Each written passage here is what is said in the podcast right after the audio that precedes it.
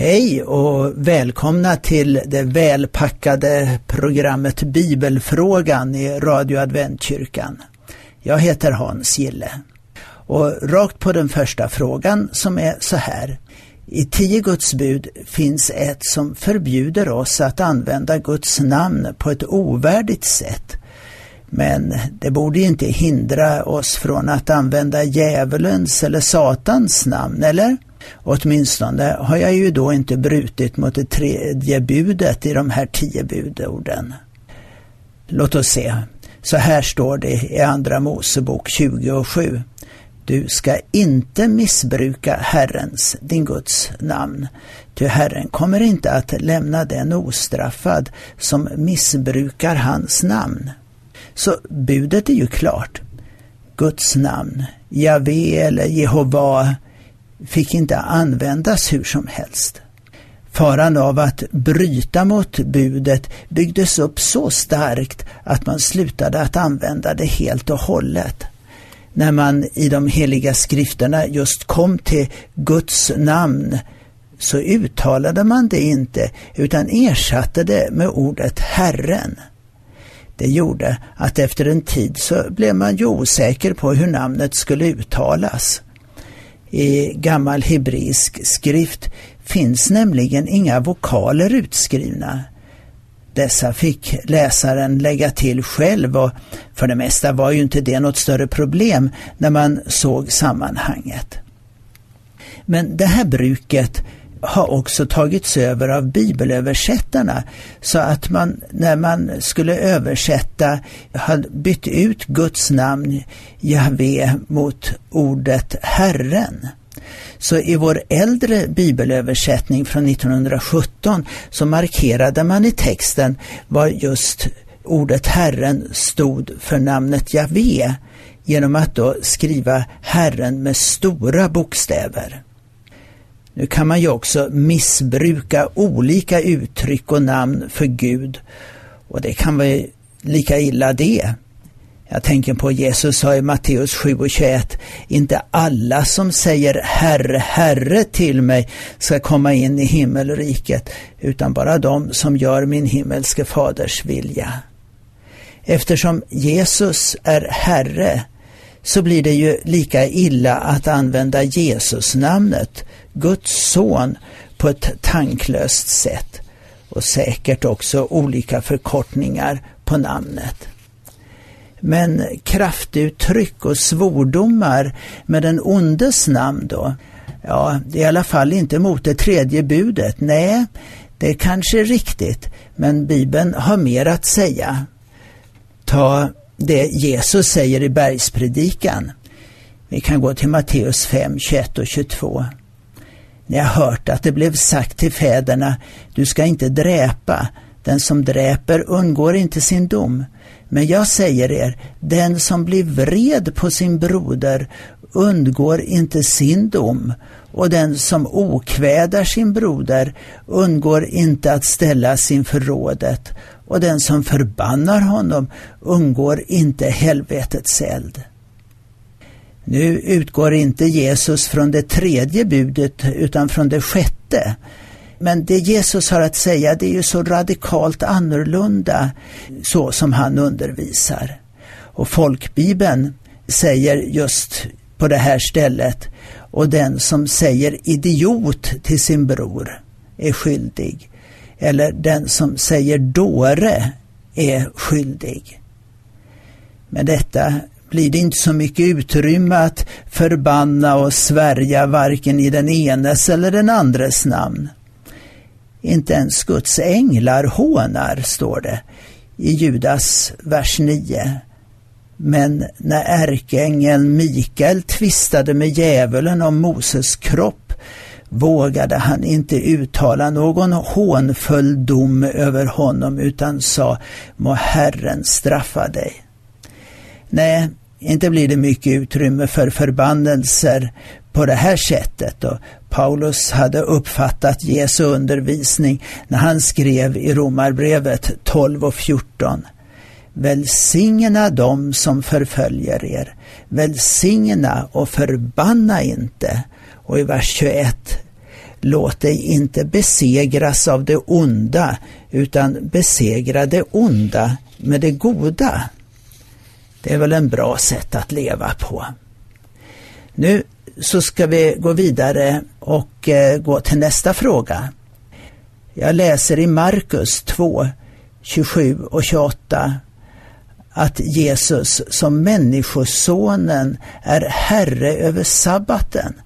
Betyder inte det att Jesus har rätt att ändra på sabbatsfirandet så att vi idag har söndagsfirande istället?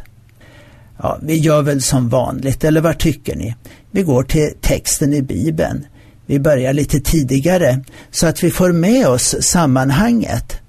I Markus 2, 23-28 så har vi hela berättelsen. En sabbat gick Jesus genom några sädesfält och hans lärjungar började rycka av axeln där de gick. Då sa fariseerna till honom, se, varför gör de sånt som inte är tillåtet på sabbaten? Han svarade, har ni aldrig läst vad David gjorde när han och hans män var i nöd och blev hungriga?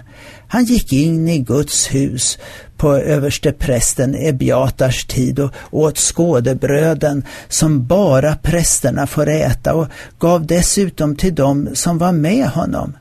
Sen sa han till dem, Sabbaten skapades för människan och inte människan för sabbaten. Alltså är Människosonen Herre också över sabbaten. Till att börja med kan vi ju konstatera att det på den här tiden inte ansågs som en stöld att rycka av några ax på sädesfältet och gnugga av skalet för att äta kornen.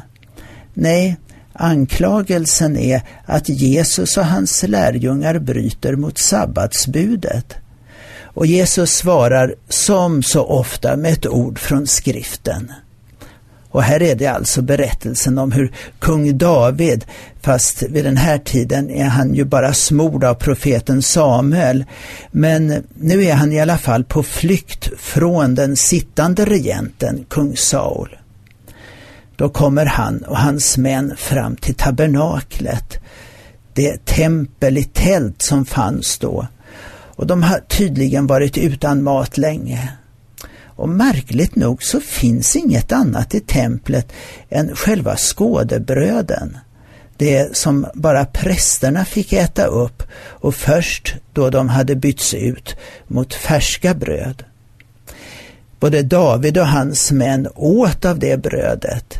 Du finner berättelsen i första Samuelsboken, det 21 kapitlet. Jämförelsen är att vid båda tillfällena är det gudfruktiga människor som gjorde något som kunde ifrågasättas. Men eftersom det alltid är lagligt att göra gott och att rädda liv, även på sabbaten, så följde då David och lärjungarna lagens anda, kan vi ju säga. Jesus poängterar så bra Sabbaten skapades för människan och inte människan för sabbaten. Alltså, människan skapades först och därefter gav Gud vilodagen till människan som en gåva. Det är inte dagen som sådan som Jesus opponerar sig emot, utan sättet som de firar den på. På Jesu tid fanns det en stor mängd regler som kommit till för att alla skulle så att säga kunna veta exakt var gränsen gick för att man skulle hålla sig till det rätta i lagen. Och jag har läst någonstans någon gång att deras regler var sådana att du till exempel inte fick rida på din åsna på sabbaten, det säger ju budet. För den skulle ju också få vila. Men eftersom det var tillåtet att färdas över vatten också på sabbaten så kunde man alltså ta en skinnsäck, fylla den med vatten och sedan lägga den på riddjurets rygg och sedan sitta på den vattenfyllda säcken. Då färdades du ju på vatten. Ja, vad riddjuret tyckte om en extra börda på just sabbaten, det kan man ju fundera över. Jesus gjorde ibland underverk på sabbaten.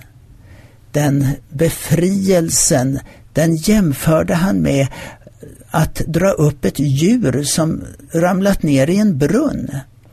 Och lite längre fram i Markus kapitel 3, vers 4 säger Jesus i ett liknande tillfälle är det tillåtet att göra gott på sabbaten eller att göra ont, att rädda liv eller att döda? Men de teg. Och i Matteus 12 och 12 så konstaterar han bara helt klart Alltså är det tillåtet att göra gott på sabbaten. Jesus, han var sabbatsfirare hela sitt liv vad vi kan se. Ja, han till och med vilade i graven under sabbaten. Alla tillfällena där Jesus undervisar om sabbaten så handlar det uteslutande om hur vi gör det. Aldrig ifrågasätter han att sabbaten fortfarande inte skulle gälla. Nej, när han talar om den sista tiden och Jerusalems ödeläggelse cirka 40 år senare så är han fortfarande mån om att hans lärjungar skulle kunna fira sin sabbat. För han säger i Matteus 24 och 20 Be att ni inte måste fly under vintern eller på sabbaten. Jesus sa att han, Människosonen, är herre över sabbaten. Jag hade en gång en hund. Man kan väl säga att jag var matte till hunden. Hundens herre. För det var ju ingen herrelös hund. Nu har jag ingen hund längre och, och inte herre över någon hund heller. Och då tänker jag att om Jesus säger att han är sabbatens herre så kan han ju inte samtidigt ha gjort sig av med sabbaten. Och varför skulle han? Han har ju själv en gång tillsammans med sin far skapat den till förmån och glädje för dig och mig. Och därför så kan vi få fortsätta att fira den fantastiska dagen som vi har fått på det viset. Ja, så var det det som vi hade idag.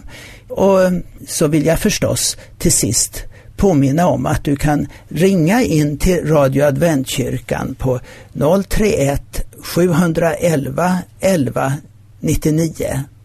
Och då kan du som vanligt lämna din bibelfråga till oss. Eller så kan du få program över våra sändningar och programmet för kyrkan. Och vi finns på Norra Allégatan 6 och dit kan du komma till våra gudstjänster på lördagar klockan 11.30. Och vill du så kan du komma redan klockan 10.30 för då har vi bibelstudium här. Och du kan ju också nå oss på mejladressen radioadventkyrkan snabela telia.com. Och eh, du kan också gå in på eh, www.goteborg.adventkyrka.se Välkommen att komma med allt det du har och du har lyssnat nu på Radio Adventkyrkan och jag, jag heter Hans Gille.